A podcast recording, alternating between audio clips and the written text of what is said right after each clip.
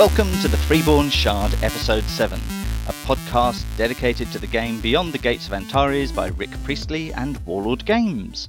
I'm Tim Bancroft in Stonehenge. And I'm Justin Shearer from Melbourne. And this week, in addition to our normal news and reviews, we'll be taking a look at the forces of the Isorian Shard and the Senatex. We've got interviews with Jez Allum, who is a notable Isorian fan, and we've got Rick coming on later to give us some more of the background. And we've a special interview with Andy Hobday. Yeah, this is going to be an absolute ripper of an episode. We need to talk about a few of the things that have been going on since the Boromite episode. Um, one of those is the painting competition. Oh, there was some fantastic stuff. Um, obviously, all the winners are on the website. I see you got an honourable mention, Tim. I feel rather humbled and unworthy to get there, but I, I reckon it was probably because I customised that Ghar Trooper so much to turn him into Rebel Fartok. Yeah, yeah. But the other paint schemes are just incredibly inspiring. Of the winners, um, I do have a real soft spot for that Taras Jannar that won. And I, I, when I saw it again, I was spewing that I had forgotten it on the previous episode because it was a it's a real standout model, the, the green Taras Jannar. I Mm. think it's fantastic. I mean, I think that model is just fantastic to begin with, and then that paint job really, really just next level. Really impressed. Spacing was really lovely as well with those Yeah. the, with those little plants there. And we've also Silent Rewards beautiful Boromite matriarch was just so crisp and it just popped out at you as Purple one, yeah, it was fantastic, really good. I think I think we've mentioned that one on the cast before, and if we haven't, we probably should have. So there, there's that one. We also ought to mention Spellscape, a really lovely subtle colour scheme. Yeah, Gorka and Matias Carnero had some really strong colour schemes, and Steve Beckett had a rather intricate Boromite, didn't he? yeah. There's like a hundred colors in that Boromite. It's um, it works. It's just Yeah. it's all the colors put together and it, it just looks like you know some of those rock formations that you see and i just it's, it's really good however i imagine the poor bloke is probably going to jump out a window painting a whole army like that but um, as an individual model it looks fantastic it's just They're the sort of figures where you'd love to see them on the table against you, wouldn't you? yes yes i would i would happily play games against models that look like that even if they would make me feel sad about um, you know my models not quite looking as as nice but you know Yeah, but it's lovely playing against that sort of stuff. Further news we've got Andy talking about the Warlord Club offer later. Hey, two new groups in Melbourne. Fantastic. I'm very, very excited about that. So, for me personally, that's just great news. But I'm pretty sure that everybody would have put in some pretty fantastic applications. And hope I'm just looking forward to seeing some more um, pictures on the website. Be great. Otherwise, things have been a bit slow at Warlord, and they've been quite honest about this. They've been rolling out Conflict 47 and Bolt Action 2. Yeah, look, I have to admit, I've never been interested in historicals, never been remotely interested in World War II games, but I am a little tempted by Conflict 47. It looks great. It is a little tempting, isn't it? I have to say, yeah. I just I love the the walkers and stuff. They look fantastic. So I'm I'm I'm going to try and resolve not to jump into it. But um, there, there are a couple of Antares releases. So the big Algoryn compression bombard was released, Mhm. which is a personal favorite model of mine since I first saw it in the book. And the new 500 point freeborn scout force, three feral squads, the penguins, and the new skimmer. I think it's a great little force. New skimmer is awesome. We had a sub in on a table for a, a sort of boot camp game I ran Tuesday, and it really proved its worth. It was really quite devastating. This is another one like the Boromite list, and in that this one is if I was going to put a freeborn 500 point list on the table, this would be pretty close to it in terms of it's just got all the cool stuff. Absolutely. I've just written an article about Freeborn, and it's uh, amazing to actually see that it's very similar to what's actually in this 500 point army list, which is really quite fantastic. I'm I'm very very keen for for more frequent Antares releases to start firing through. So fingers crossed. Yeah, keep it keep it coming, guys. You're doing some great stuff. We're just greedy. What can we say? There's events. There is a competition come up in Telford, and it's worth checking out the Facebook page for that. Justin, I hear you've got some unfortunate news about your games day in Melbourne. Unfortunately, the event we've been working towards, we had a few sort of people who couldn't quite commit with a few things. So we're not going to run a tournament this time. Um, but you know, with the the two new um, big groups that are going to be playing in Melbourne, we should we should have good sized numbers very soon for it. But what we're going to do instead, I think, is just run a few little game days, demo days, and things. And we're going to get together for a few games tomorrow. Anyway, tomorrow at the time of recording, anyway. Um, so I'm quite, I'm, I'm quite pumped about that. I think you're going to be rewarded sooner or later once people see the results of the competition. I'm of the view that yes, it's disappointing, but it's not the end of the world. And you know, part of it is kind of all right. Well you know, you do try and run something, but maybe you're just jumping the gun a little bit. And it's kind of about how you build a group. And I'm very confident we'll be able to build a group. Um, there is another event we should mention too. Um, Justin Rodriguez, who's a loyal fan and, and long-time listener, um, always emailing us.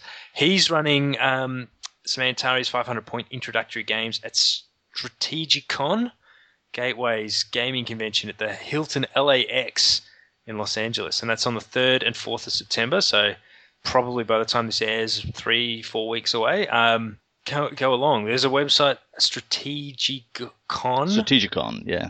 Strategicon. You see, you're the radio guy. You do it better. um, and he's posted on the Warlord Games forum, and it's probably on the Intel page and so on. So if you're around in LA, check it out and say good day. Say good day from us. Tell him the Freeborn Shard said hello. He's a good guy. Good luck with that one, and um, if if you're also holding an event and you want to, us to shout out, do drop us a line. We're more than happy to do it. And I think we're at that stage where you know we've we've just got to run uh, a lot of demo days just to really grow things. So. And on that, I will say that every Tuesday from the sixth of September, you will probably find a Antares game at the Boscombe Down and Amesbury War Games Club. If you want to come along and just take part, again, just email us at the Freeborn Shard and I will make sure there's something there for you.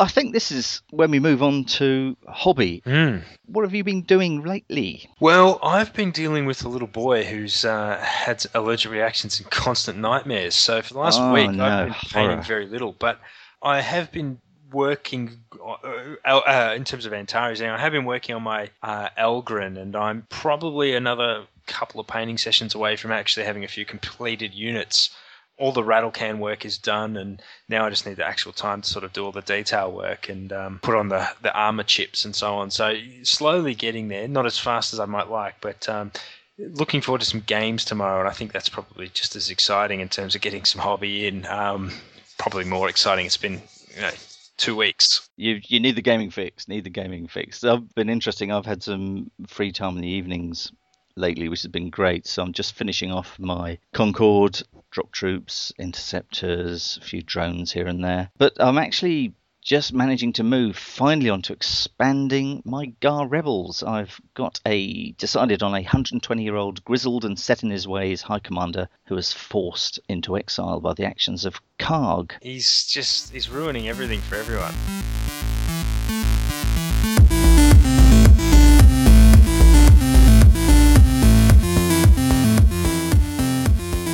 We now have a special guest with us who's going to tell us about the really great club offer from Warlord, and it's Andy Hobday. Hello, Andy. Hello, Tim. Nice to have you on the Shard. Oh, it's great to be here. Could you tell us something about this club offer? It was it was four clubs, I think, about four people in four clubs or something. It was. That's correct. Uh, it really came from the community. We kept being asked uh, if we would uh, support different groups, different clubs uh, with Antares, how we how to get involved, etc., etc. And we had a lot of interest coming back to Warlord. So we thought that it would be great if we could develop this and uh, you know really get as many involved as we could. So is it just four people, or is there more involved? This is uh, really interesting. Actually, what happened was we thought we would get four groups. Yep. We were we were very interested in getting four groups, and the idea behind it was we, we were really interested in the group's reaction to Antares right from the beginning of this uh, let's call it an initiative. The idea was we would hopefully receive their insight into the game, looking forward to hearing their backstories about their forces, how they paint their factions, you know, and because the idea was that no one had had any uh, experience, prior experience to Antares, or very little, it would be very fresh and quite exciting. Yeah. Uh, and, and we thought it would be a lot of fun and a great way uh, to meet and get involved with the community, especially as you know, Antares is such a fun game to play. We, we thought four, four groups of four people, but what's happened is we, we, we got absolutely inundated with applications and, and you know, this, the stuff we received was just brilliant. You know why people wanted to play. People had gone out of their way. They'd uh, they sent us uh, little articles about themselves, what they wanted to do, why they should be playing Antares, and it, we were we were absolutely floored by the response to this. And wonderful yeah, I, I, I, thought this is a great opportunity for, for us to do a bit more for the community. So I spoke to uh, John Stallard uh, last week and said, "Look, John, we've had such a response," and he said, "Well, look, let's get as many people involved as we can." So he said, instead of doing four groups, let's do eight groups. Oh, wonderful! And so we doubled it, and so we've now gone from uh, 16 people to 32 people and that's all of them will be receiving a starter army of some kind. Yes. Well, what we want to do is we want to give them everything they need to get started. So they're all going to all going to receive a rule book, the templates, uh, pin markers, dice, etc., etc., and they'll get an army of their choice. Because part of the application was to tell us which faction you wanted to play. It's going to be 500 points because we know that's a great size to get started with. So uh, yeah, it's, it's pretty good. But what what we're going to do is we we sending out a PDF to them uh-huh. all as well ahead of time. Yep. So they can choose their force, whichever 500 points they want to do. And then obviously that will come out with, with all the rest of the stuff in time for September. So launch it in September. The big question is which groups won? Well, I have a good list here, and it's uh, it's quite su- surprising where the uh, applications came from. They came from all over the world. It's, it's been a, a, truly international response, which has been you know fantastic as well. If I had my way, I would have had a lot more people uh, winning because there was just so so much enthusiasm. Let me let me just run through the groups uh, for you and let you know who's won number one on the list, we've got the Scythe and Teacup Gamers uh, Gamer Cafe from Liverpool, which uh, sent for a great application. Theirs was uh, really good. And they, they just told us why they should be playing Antares, and we couldn't really argue with them, to be quite honest about it. The October War Games Association in Birmingham, again, four groups very passionate about it, and, and they really gave us a good insight into the, the background of uh, why they chose their factions. Poole Gaming Society, which obviously is in Poole, guys already set up there. They they really want to go out and they want to, show they've got a big membership, they want to uh, intro Antares to them and really get their entire group involved, which uh, we thought was pretty good. And we got the St. Aidan's Warriors mm-hmm. group up in Clarkston in Scotland.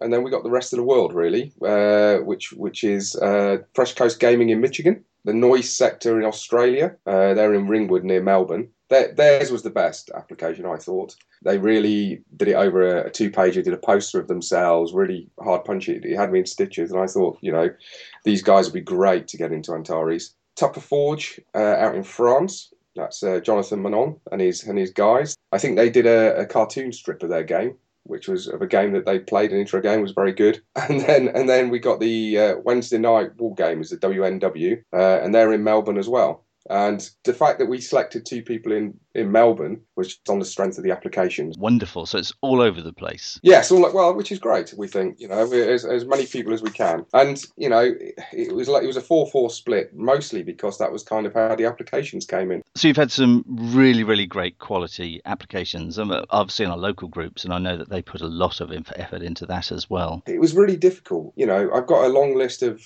of people who were just so close, mm. and it has really taken us all week to to choose the guys, and partly because we didn't want to disappoint anybody, because there was, there was there was so much passion involved, you know, in in in these applications. I think congratulations go to all of them. Well done, guys, and we look forward to uh, seeing what you do with this stuff. Talking of which, mm. what are you expecting to see from these? We, are seeing it's going to run for about six months, and uh, there's two major things that we want want them to do. One is obviously to paint their forces up, and the other thing is we just want each group to write one article a month, you know, between them. Uh, the idea is, you know, we, we have a bit of a schedule. We'd like them to, the first one to be about what factions they chose and why you know, and, and to play the intro game, you know, the, the drone integration scenario. Yep. And just, just give us some talk about that, how they found the game to start. And then the month after assembling, preparing, and painting schemes, why they painted them that way, how they found assembling the miniatures. Also, talk about train and table. What what we, we've done as well is we've got Rick to write a backstory for each, so they're all going to have their own planet. Oh, wonderful! The idea is we're going to create a like a data slate, and it'll have a, a picture of a planet on it, and it will tell you about a brief background. We don't want to influence them too much. Yeah.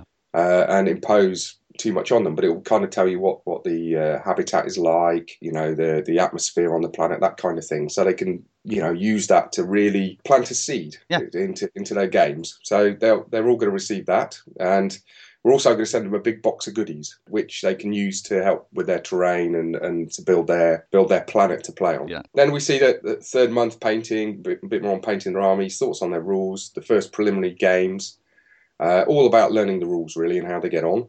Uh, month four, first four games. What scenarios did you play? Mhm. Give us the highlights. Give us the low points. Give us, give us, you know, uh, a, a small battle report really, just around what what went on. Yep. And then really more games.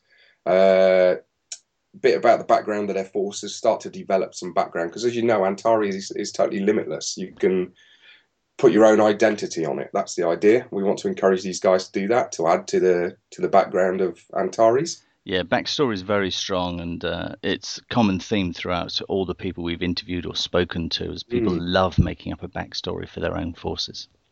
Totally, and, and part of this in, in uh, during that month as well, we're going to help them create their own characters to lead their forces. so you know they can really get behind that. We'll send them out the bits to to really do a good conversion, Yeah.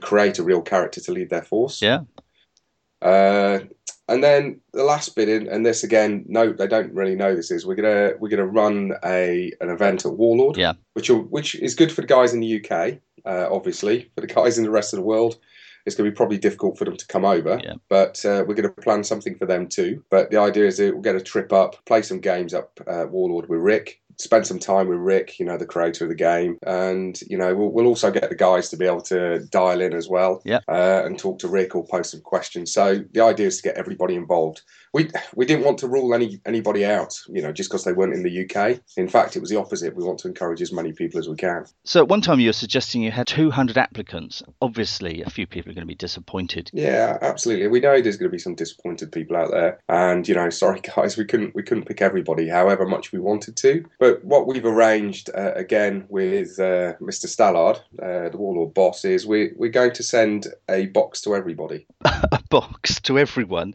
Which which box? Well, what's going to be in the box is we're actually going to tailor them. Uh, it's going to have the whole. It's going to have a printed version of the drone integration scenario, which is a great intro, uh, way to intro game uh, Antares and have a first taster. Yep.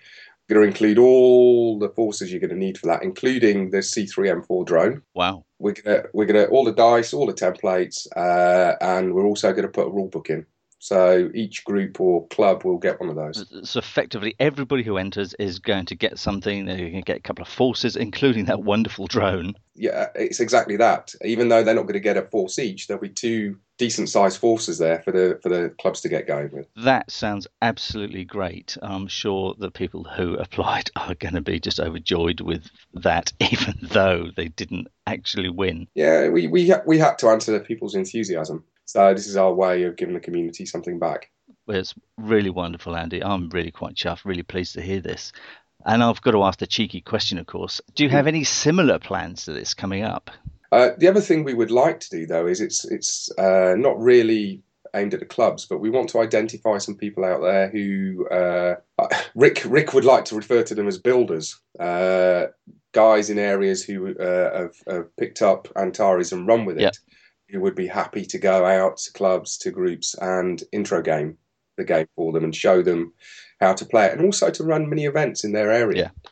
So you know that's the next thing I think we'll be looking for. We'll be looking for start small, two or three of these people, uh, and then we'll see how that goes as well. And they will be totally supported and and by Warlord Games. And you know it's uh, it's the least we could absolutely do for that. So the builders are coming. The builders are coming, absolutely. Andy, that is absolutely fantastic. Uh, Thank you very much for telling us about the offer uh, and the winners and what's actually going to be given out to everybody who actually took part. And I look forward to seeing more about these builders coming up. And a couple of final questions, if I may, and that's any hints about what's coming next in the Antares product line? I can make some hints. Wonderful.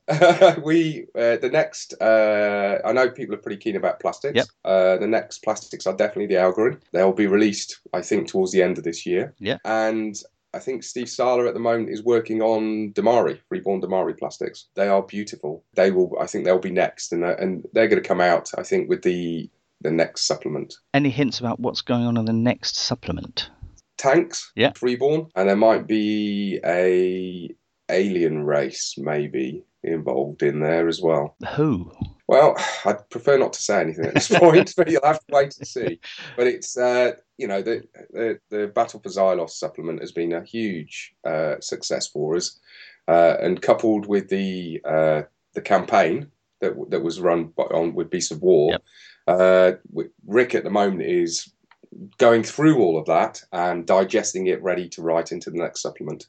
So you know, let's not forget here about Antares that it's a huge universe, but it's it's your universe. Mm. Uh, we want everybody to be involved. We want them to, you know, put their stamp on it, and that's that's what's going to happen. It's going to come into the uh, into the supplement, and it, there's so much good in there. We're- Someone said to me, "We're always listening," you know, on the forums, on Facebook. You know, it's a bit like Intel, really. Yeah. You know, everything is taken on board and read, even if we don't comment on it. It, it really is truly your universe. That is really wonderful to hear. And thank you very much for giving us a few hints about the Algoryn and the Damari plastics coming up over the next five months or so. Andy, we have to say goodbye now. We're running out of time, but thanks for coming on. Oh, my pleasure, Tim. It's been great.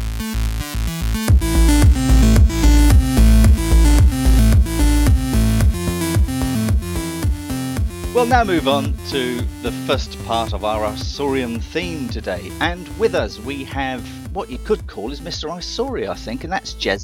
Hello, Jez. Nice to meet you. G'day, Hi Jez. guys, hi Tim, hi Justin, how are you? We are absolutely brilliant. Thanks ever so much for volunteering. Well, not so much volunteering as cajoled, I think, but yes, thank you anyway. Be wonderful. Yes, Justin and I don't really like having the Freeborn Shard as a theory craft yes. exercise. We want real games experience because it's easy to theory craft, but it's actually more difficult to work out how things work on the table. Often things are a little bit different. From the spreadsheet to the table, the translation isn't always Uh, strong. yes, I think we're going to cover one of those points very shortly. Yes. Yes, I mean, one of the things, for example, is that it looks on paper that the Isorians are actually very similar to the C3. Is that how it happens in reality? Uh, yeah, to a certain extent at the moment with the, the model releases that are available, yes, they are they, they play very very similarly to the C3. I've played quite a few games with the C3 and quite a few games with the Isorians now, and the the initial army composition with the way that it's set out um, at sort of like 500, 750,000 points, you end up having a basic core of troops which are very very similar. What we do in this phase is go through the weapons and kit and equipment that's unique to the army list. In this case, we've got to start off, of course, with phase armor. I love phase armor.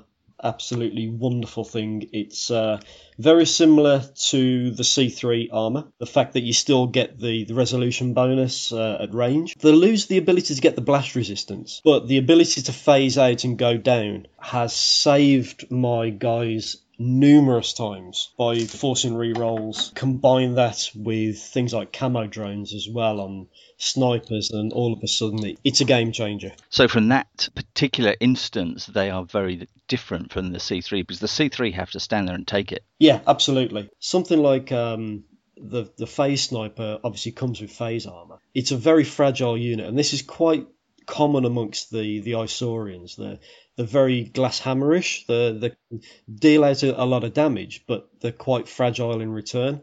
Uh, so the the ability to have something like the phase sniper, which really you need to have um, set quite far back, so you've got a very long range with a good line of sight means generally, unless you're quite lucky or you, you place it carefully, they're going to be quite open. So uh, something like a shield drone and a, and a camo drone all of a sudden elevates the phase armor into another level. So, it's a combination of factors. Yeah, the, the the phase armor is great to say just to be able to get the guys to shoot first, and then when the incoming fire comes in, if you're going to get a real tatering from your shooting, right, I'm going to get down. Yeah. Force you to re-roll the hits, uh, and then it's usually quite easy to get the guys back up afterwards, especially if you're in command range of your leader, or if you upgrade your guys to leader, it makes it a bit easier. It's the same true for the phase shift shield on the vehicles? Phase shift shield. Now, I'm going to be quite honest with you. I haven't really used the vehicles. Okay. uh, because there aren't any available. I'm a bit of a model purist in that I like to use the models that are released for the ranges. The phase shift shield is on the Isorian vehicles. It's activated on a failed res save if it has any dice that are knocked down. The vehicle then goes down with all its dice and re-rolls a single failed res check. So it's not quite the same as the phase armor. Its effect is in some ways a little bit similar to how the command crawler works with its leader rerolls. So Yeah. obviously there's a few more restrictions and so on. But as we know, playing against command crawlers or playing with command crawlers in Tim's case, that's very very powerful. So I dare say that once those vehicle models are out, this will be a very very effective upgrade. what about the phase rifle, though? Having played a few games with it now, um, the the D6 is a little bit hit and miss. It's very random. You just get the single shot uh, when it moves. That's okay. You, you kind of expect that. But if you you give it a fire order you don't move it, you know you really want to try and maximise those those hits and maximise the ability of that uh, that phase sniper rifle. But um, I must admit, I've had more ones than sixes. I prefer taking the X launcher. Uh, I, I find it's interesting that the X launcher is perhaps a little bit more effective, or is it just because it's more flexible? Exactly, it's more utilitarian, so you've got more choice, especially if you armor it, if you give it all of the ammunition, Yeah. um, and an extra crew. It's coming in at you know, in a spotter drone, it's coming in really at the same kind of points as a phase sniper. Yeah. With Mhm. um, a camo drone and a shield drone, because you can't take one without the other. You, you need the shield drone to stop the camo drone getting taken out from lucky hits. Interesting to know. So there is a hint there, and we're weaving this uh, phase sniper throughout everything we're saying here. And it's a case of you can't just take him raw, but you have to take him as a package. Sure. I guess that brings us to the the San Ra. Oh yes, the Sanra. I love the idea of Sanra, and I'm so pleased that we've finally got um, a, a proper alien race. Because at the moment everything's human, as you know, uh, or a derivative. So it's so it's to actually get a, a proper alien race now is, uh, or the start of it anyway, is fantastic. The only drawback, though, I think, is possibly that they're large. Yeah, it's it's the draw. The biggest drawback I found about the Sanra is the the size of them, the large rule. They are basically big humans. Effectiveness in game, though, I've found them to be less than an optimal choice. Is this directly because of the large? Yeah, couple that with the bigger base size. Yeah, the bulk of the models wouldn't necessarily be an issue too much because you can still hide them behind scenery or stick them in woods or you know the equivalent alien equivalent of it uh, or a building. Uh, but as soon as they've got the large rule, they can't go in a building. Yep. Then they can't benefit from cover, and then they can't sprint. And there's far too many drawbacks. They could even they can't even be screened behind something else unless it's another large thing because they can be seen. Yeah. Uh, so I think when you're looking at things like large infantry, like the the Gar walkers, like the the actual assault squads and stuff like that, they're great, and the large rules really work well for those because they're they're, they're sort of individual vehicles, and they've got very high res and they've got very high combat. When it comes to something that's effectively a large human, then I think the rules fall down a little bit on those, and um, all of a sudden there's far too many drawbacks to taking the unit than there is benefits of taking it. I mean, the, I- things like the duo carbine is a fantastic weapon. I mean, it's what is it? It's single shot. It's SV3, whereas in scatter mode it's RF3. You know, rapid fire three, which makes it a really nasty heavy weapon. Absolutely. I think it's time to move on to pulse bikes. Uh, have you had any experience of these really? One thing I am very much looking forward to is getting hold of the, the Isorian pulse bikes and a pulse bike command and doing a fast attack, a fast deployment. Yeah, there was a question about this though. I mean, would you actually use the phase armor and their, and their ability to go down? In other words, would you really want a fast unit like the pulse bikes to risk going down? No, you wouldn't need to because you've got the fast roll. So, you know, a lot of it will just, um, you know, you, Yeah, reroll anyway. you're forcing rerolls anyway. That would come, the, the phase armor would then come into its own if you were to dismount them and use them as an infantry squad afterwards. I think it's worthwhile mentioning here that when we say that you can re-roll the uh, hits against them because they're fast, that's fast when they've actually got a run order. Yeah. Yeah, oh yeah, there's no reason not to. Once they've got into position, then you can start manoeuvring them and really hammer a unit with the, the twin weapons, the dual weapons, and then get the hell out of dodge again, like with uh, with a run order. Um, I, I guess I guess it's also worth pointing out a couple of gotchas with these bikes as well, and they're the same gotchas as with the C3, and that is, um, of course, you know the the variable armor at close range, and you'll spend a lot of time where that's relevant if you're assaulting things and so on. You'll be up very, very close. And, and the other thing, of course, is if you choose to equip them with um, lances, you know, replace any of the, the, the twin right, yeah. plasma carbines, the you know, more than one lance can't split more than one way. So if you've got three lances, they can still only split between two targets. So um, all the lances have to go to the same place. So um, that's really, really important uh, with the way that these bikes tend to function, and exactly the same as the C3, but the uh, I guess the added drawback of you're probably not going to make use of your phase armor with these bikes. So we're thinking about. Yeah. yeah, absolutely. It's it's well worth considering if you're going to run uh, a multiple bike squad, uh, multiple bike army. Sorry, is have the predominance of your army based with the the twin weapons, but then have a squad because you can upgrade as many as you want, I believe. To, That's to right. Yeah. Have lances and maybe look at running um, sort of like a, an anti-vehicle squad or something, you know, that tends to hide at the back a lot. Things like uh, X howitzers and stuff like that, where they don't necessarily need to get into line of fire. Uh, to have a unit that can get very rapidly into place and then really punish that unit with um, with lance activity. That's we're overflowing a little bit into the uh, second section, and I think on that, it's worth saying we'll move on now.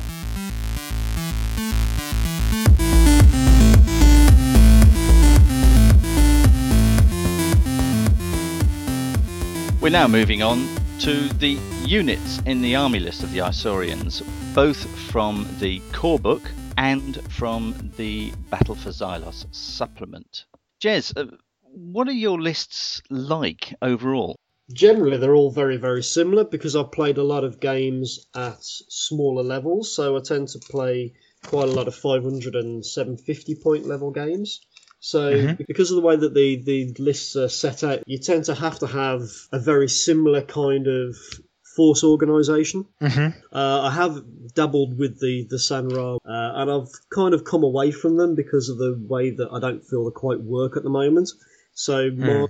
My army compositions tend to be a solid core of three to four phase squads with um, a command squad. Again, mm. the the NuHu uh, isn't available just yet. Now, I have used mm. in the past with the C3, and I know how good they are. Um, they are quite frankly phenomenal units, um, and I've seen the the NuHu Isorian NuHu up at um, Warlord head office. So I, I really want to wait for that model to come uh, before I start using that. So it's generally it's a it's a command squad, a good core of four squads of six phase uh, Senatex phase squads, uh, and then for support, depending on the points level of play, it tends to be either an X launcher with all the gubbins or a couple of um, light support drones. Yeah. With mm-hmm. in a single unit with better drone and a spotter drone. You said earlier that a, a, spotter drone in each unit is a definite must. Absolutely. Why so? I think when you're, you're utilising things like plasma carbines and plasma lances, you really, really need to maximize the, the power of those units, of those particular guns themselves, especially if you have a bad roll. Never underestimate the power of a re-roll for any reason whatsoever. Even on plasma carbines? Absolutely, because you can single shot them. Uh, you know, that strike value too, that's not to be sniffed at. And I guess um, also, you know, as you said before, you know, you tend to favour X launches. And uh, if you're including X launches, also having the extra patch sight available to you is, is just generally very useful. Yeah, it's very, very very useful to be able to go, oh, it's a bit out of line of sight. Oh, actually, I can see through that spotter drone there. So it, it does link in very well. It's a nice synergy within the unit. They can soon add up, so it stops you taking more than one guy added to the unit. So six is my default I'll go to. Seven I found a bit too large.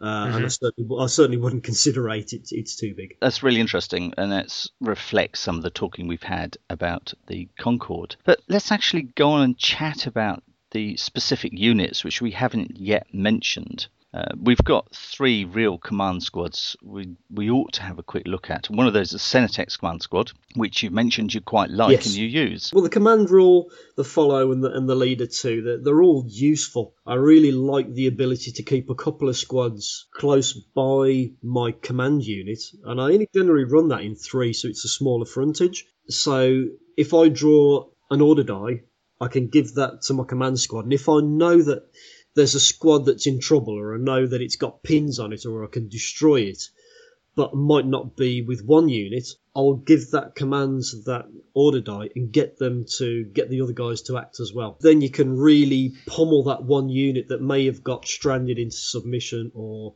if you've got a, a, guy that's left his unit a bit exposed and you think, oh, well, if he gets the order, he can then sprint them into cover, or maybe even with things like the the, the Boromite lava mites, they're they're awful little things. Those are horrible. Mm. So um, you you want those to die as quickly as you possibly can.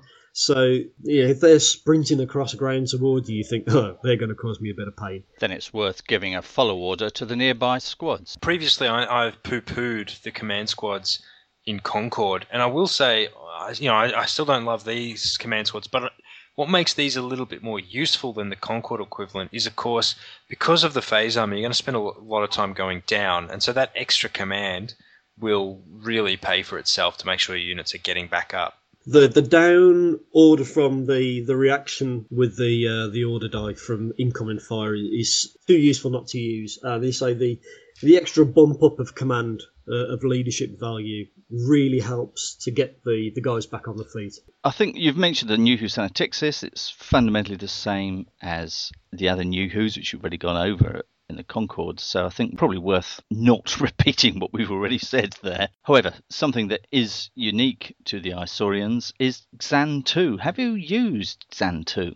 he came quite late to the party for the Isorians. He's already done a lot of the, the painted up the army for me personally. So um, he was released just as I was finishing off the last squad before I had to move back onto other stuff for commissions and so forth. So, I mean, it's worthwhile mentioning just running over his, his useful mm. stats anyway. He can bring a couple of Namak light support drones along with him and a new sharded probe unit, the Nano Probe Net, which is interesting because any units within 10 inches of the net can use Xan 2's command of 9 which is just a bit of a boost. But the only issue is that the nanoprobes must stay within five inches of each other. Mm. We'll have to see how this pans out because most Isorian units have got a command of eight anyway. Yeah, look, this is the one unit that I'm, you know, I love the model, but I'm really not willing to venture if he's good or not because this is one of those ones that he's he's so different on paper that it's just really difficult to uh, to assess what he's going to be like at the table. I think. Yeah, I'm sorry, guys. We can't talk about it because we don't feel we've got enough experience to actually talk about it.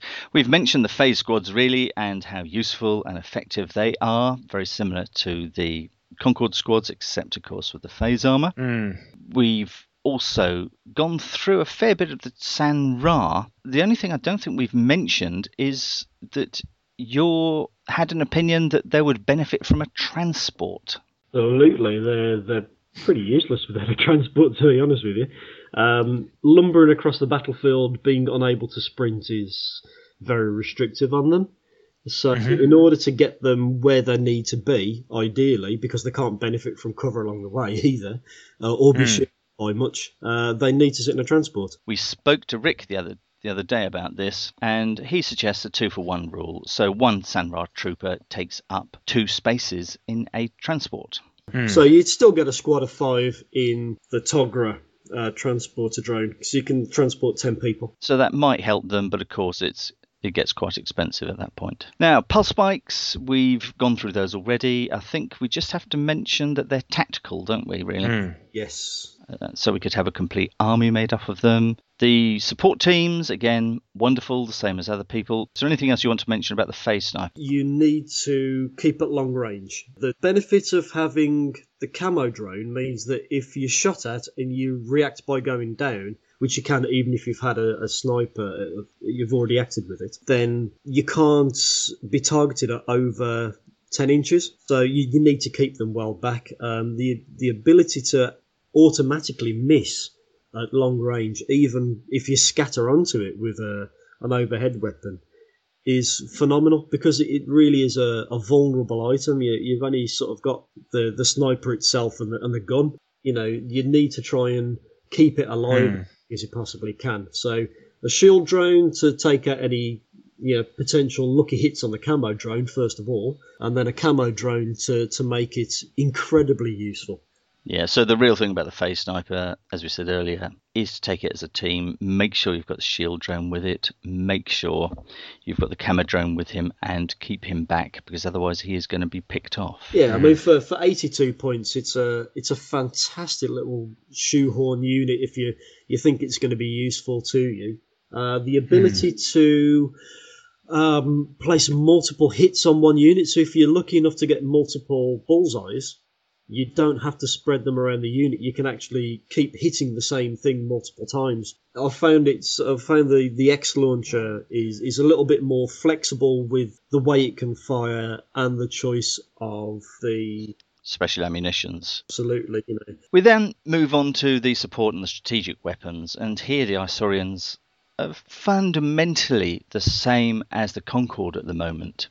The only difference being possibly this phase shift shield. the weapon drones of um, the battle drones. I've not really touched them too much because they haven't had any kind of models available, and well, I've tended to keep the the armies a lot smaller at the moment. 750 and a thousand is about the highest I've pushed the Isorians at the moment. So, but that tends to be around a solid core of infantry more than the uh, the drones. I will have to try out a, a model rep with the, the C3M4 for the equivalent MV5 and see how it works, and maybe try a, a phase shift shield on it and see what it works. But really, it's it's all about uh, the the batter drones on them really, and the, the, the high resistance and the the fact they've got some really nice weapons on there. Yes, and they also have a big marker on them which says X howitzers and mag mortars hit here.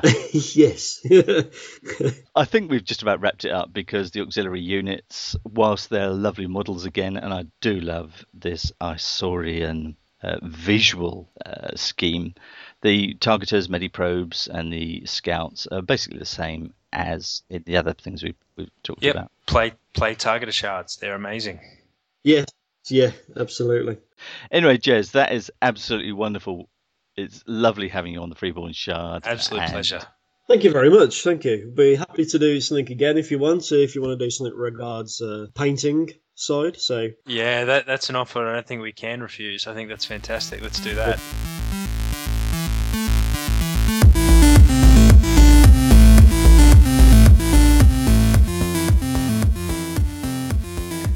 Continuing with our Isorian theme, we're now going to talk about the background to the Isorian Senatex with Rick Priestley. Hello, Rick. Hello, Tim. How's tricks?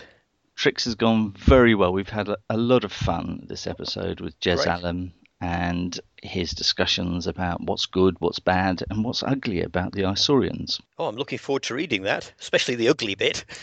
I think we can say overall that the models are really quite nice. They are really quite alien looking, and the Senrar, I think, are one of the best aliens, Yes. active aliens I think I've seen on the tabletop. Well, I wanted to do something that was genuinely alien, and every time, every time you see an alien portrayed either on the TV or in movies or in um, most science fiction games, what you've got is a big ugly man, an ogre or a, something. Even if it's even if it's um, alien in configuration in some way, Mm. it'll have a human face. And you think, why? You mean the Jab- Jabba the Hutt uh, syndrome? You mean? Yeah, exactly. You, you go, why? Why? There- There are. I mean, there are reasons why you have to give things uh, some sort of expression. So you do end up moving in that direction a little bit. But um, why every alien in the entire universe should have a pentadactylic limb structure and a spine, you know, as if it had evolved on Earth in some way? Yeah. I've no idea. It just seems. It just seems peculiar to me. So um, when I've been looking at all the Antarean aliens, I first and foremost gone, no, it's an alien. It's evolved on a different planet with different genetic structure that might have spun off from something more typically arthropod. And most creatures on the planet, on our planet, are arthropods. You know, most of them are, are, are, are arthropods of some kind. Mm. It's only, uh, you know, vertebrates are a bit of a freak many ways. Yeah, and in a minority. yeah.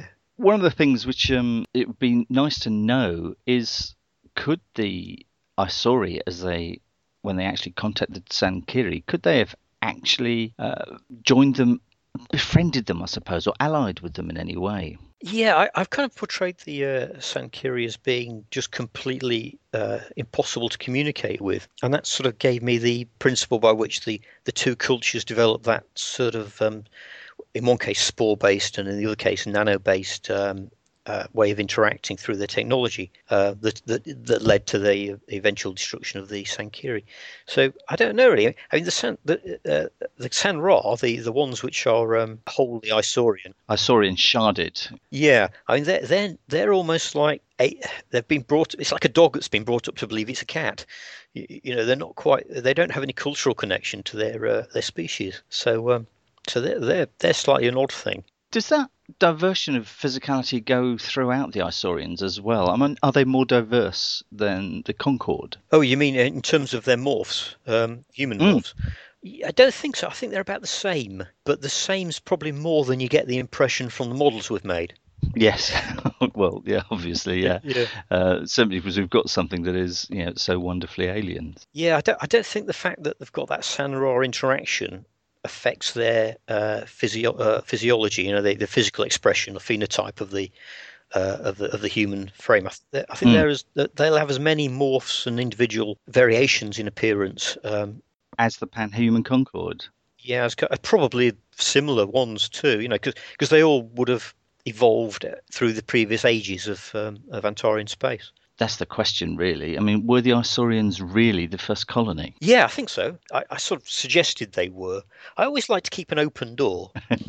with all, as you know, I've said this many a time, just in case I change my mind one day, but, or somebody else does. Or you know, you just, you just find something that's, uh, aha, you thought this, but in fact that but uh, yeah, in the background, I think of Isori as being the first, the first real human colony in uh, Antarean space, way back when. And they expanded during several different phases, by the looks of looks of things. Yeah. Sometimes actually into real space, mm. which is quite interesting. I mean, are we likely to see anything more about their sublight or near light speed interstellar craft? Yeah, possibly. I used it mostly as a plot device. So it gives you the opportunity to go, well, here's Antarean space, but here from this one star, you've got another little network that's a real uh, real time space network.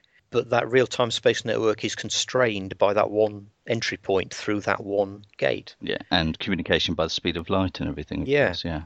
So you immediately have uh, the ability to go. Well, you think Antarean space is big. Well, it's not the end of it, you can then expand every single point outwards into a, something in its own right. A small web around that actual uh, yeah. gateway. Yeah, based on sublight or, or, or near light travel.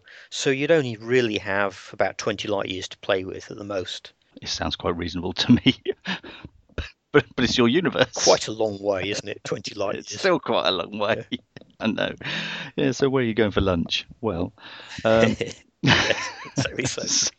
Sorry, my sense of humour then catching up on me here. But it does suggest a really quite advanced level of technology here. I mean, are the Isorians really that much more advanced technologically than the Concord, or is it only just a few core worlds, perhaps? No, I think it's general, but I think it's in some specific technologies, and I tried to make it particular the um, uh, particular to the dimensional technologies that are to do with the gateways themselves. Yeah. So I think one of the things that I picked up on was the idea that the Isorians had found a way of destroying a gate, which in itself triggered the collapse of the previous age. It's almost like, oops, let's not do that again. yes, and as it says in the Battle for Xilos, they then built a chronophasic craft I believe, which they then used to actually get to Xilos to try and do something yeah about the collapse there. Yeah, because it detects the space, the time warps that are going on because of the um, the gate build, and uh, uh, and and she phases in on it almost like a weather system goes from high pressure to low pressure. Yeah, you describe it as actually being attracted and drawn to it in uh, yeah for Xilos. Are we likely to see that in use again? Well, I, I've I've let's say I, I, haven't thrown the idea away. We could certainly use it again. Um, the uh, the next supplement, because the way the uh, the first campaign went, mostly a Ghar, Ghar victory, I think you can proudly say. I wasn't able to play much because I was demoing too many games, but yes, the ones I played I really quite enjoyed. I don't think that matters much. I think it's much more important that um, the people. I mean, not everyone get a chance to play, and it, it came the the actual online campaign happened as soon as the book came out. So uh, I think to to many people uh, it just overtook them. Yeah. Uh, but that's not a problem. It, it gave us an opportunity to focus our releases and to publish some really cool stuff on the web. Actually, some really nice um, battle write-ups. There were indeed. Um, uh, some of Clayton's we had on last time were really quite nice as well. But Yeah. there were there were there were others, and people had really spent a lot of time on them, which is nice to see that enthusiasm be generated. Yeah, I, I agree. I, I'm very impressed, and uh, uh, can I just say thank you to everyone who did take part whilst we're here, because it uh, it, it really enthused me as well as much as anything else, uh, and it's going to give me a bit of a steer on the next um, uh, supplement. But um, because it the way it went, we probably won't feature Isorians heavily in the next supplement, Okay. and also it gives us an opportunity to do the development on the model range, which, which I think is is going to take a bit longer than the next supplement will take. So we'll, we'll have to see. Okay, because it, you've just hijacked my next question, which was how much of the Isorians going to appear in the next supplement, but you've Well, just answered that. a bit, but not. They won't be the main focus of it. If you don't mind me asking, who will be, if you like, the main focus? I think it's going to be the um, uh, freeborn. Yeah. And the reason for that, more than anything, is because we're lining up to do the plastic freeborn set. The Damari, which Yeah. Andy mentioned That's it. uh, earlier in the podcast. yeah, which are looking really nice. You know, they're uh, very, very, uh, very, very splendid models. Lovely. That would be good to see them coming out, actually. I think the other thing that I'd like to see, you mentioned that there's going to be perhaps a command squad coming out, an assault squad coming out at San Ra. Are there any other forms of the San Ra, San Kiri going to come out as well? Well, you know, physically, Mm. hadn't planned on doing. I, I kind of imagine the San Ra being that physical form. Of course, with an alien race, you can do whatever you like, and, and uh, we we could do variant sizes or forms of them. But I, I'd always imagine them being that one thing. Uh, having said that, the Vorl are going to be the uh, the main alien antagonist, and we're just doing the work on those at the moment. Uh, we're trying to get the concepts done, and I'm starting to do the army lists for them. And um, one of the things about them is they have a two, two, two forms. They have they have like a large. Uh, uh, I say large. uh, They probably won't be large models, but they'll be quite uh, in the game sense of the word large models. But they're they're about the same size as San Ra. Might be a little bit bigger even. And then there's a, a tech form which is a little smaller. So I- I've kind of used the idea of two forms for the for the Vorl. Almost like a warrior uh, cast and a leader or tech cast. It's it's actually more of a te- uh, the tech cast are small. A Vorl is a, tr- a tripartite symbiote, so they have a head section which also has legs on it. They have a middle section, and then they have a tail section, and they they're vaguely S-shaped with the head at the top and the middle in the middle, and then the tail at the end. And the head section on its own forms a uh, a, a little kind of tech class because that's the, that's where the brain is. Right. And the other parts of the body have end, have got basic neural clusters, I take it, which actually communicate with that brain. Yeah, the idea is the creature is transgenic, so a lot of its genetic structures have migrated from one creature to another. So all of its reproductive capacity is in the tail section, and most of its digestive functions are in the middle section. So all the ancillary organs have kind of become um, sort of degenerated. They're, they're there but not there. But in, in the head section, if, it, if it's just born that way, the creature develops its proper gut and so on and so forth so it can operate.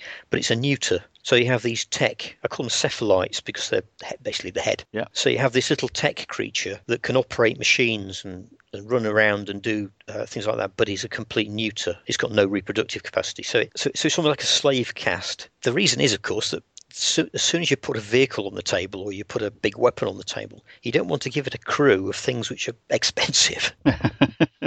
so there's a little bit of pragmatism going on there.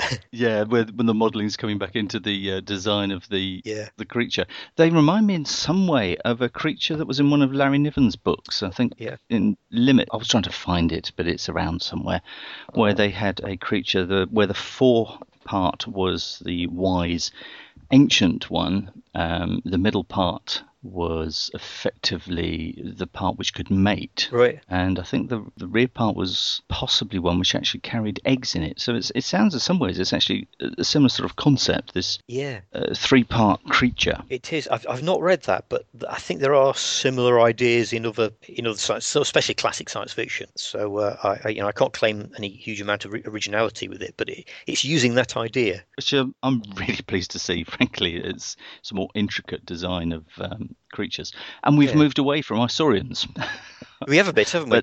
Um, we, we have a bit, but into into Vorl, who actually are on the map, seem to take up about half yeah. the Antarean space. Yeah, I think of them as being the other, the third power. You know, they're as they're as much. Um, it's, it's supposed to be about a third. They they control about a third of Antarean space, and then the Isori another third, and then Concord another third, and then the mysterious extra bits all around. You know, determinate or the spell. Or, Yeah, so it's, it's actually you've just put the Vorl as an approximate extent. I see what you mean. Mm. Uh, and, and it's just hatched out. Really, they, they occupy the southern part of Antares to a large extent. It would be lovely to see them when they come in. Oh, they're very ghibli. You should uh, the um uh, the model we've had done as a, uh, a a kind of a test piece is um it's just been knocked up very quickly. So, but it gives you the basic idea of it, and it's it's very say centipede like. I will look forward to some more teasers because Yeah. there was a uh, a model which actually was shown a few years back, I think, as a possible Right. usage for the Vorl. It might be it might be the same one. I, I'm not sure actually. Couldn't think of it. The horse-like head almost. Yeah. Yes, it does have a.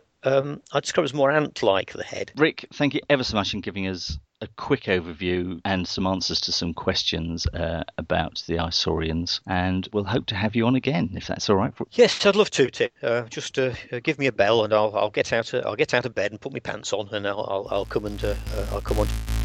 Unfortunately, there's no video, is there? You've been listening to The Freeborn Shard with Tim Bancroft and Justin Shearer. The podcast is produced by Tim Bancroft and the music is Nice Dudes theme by Big Nick. Used with permission. Our guests today were Jez Allum, Rick Priestley, and Andy Hobday.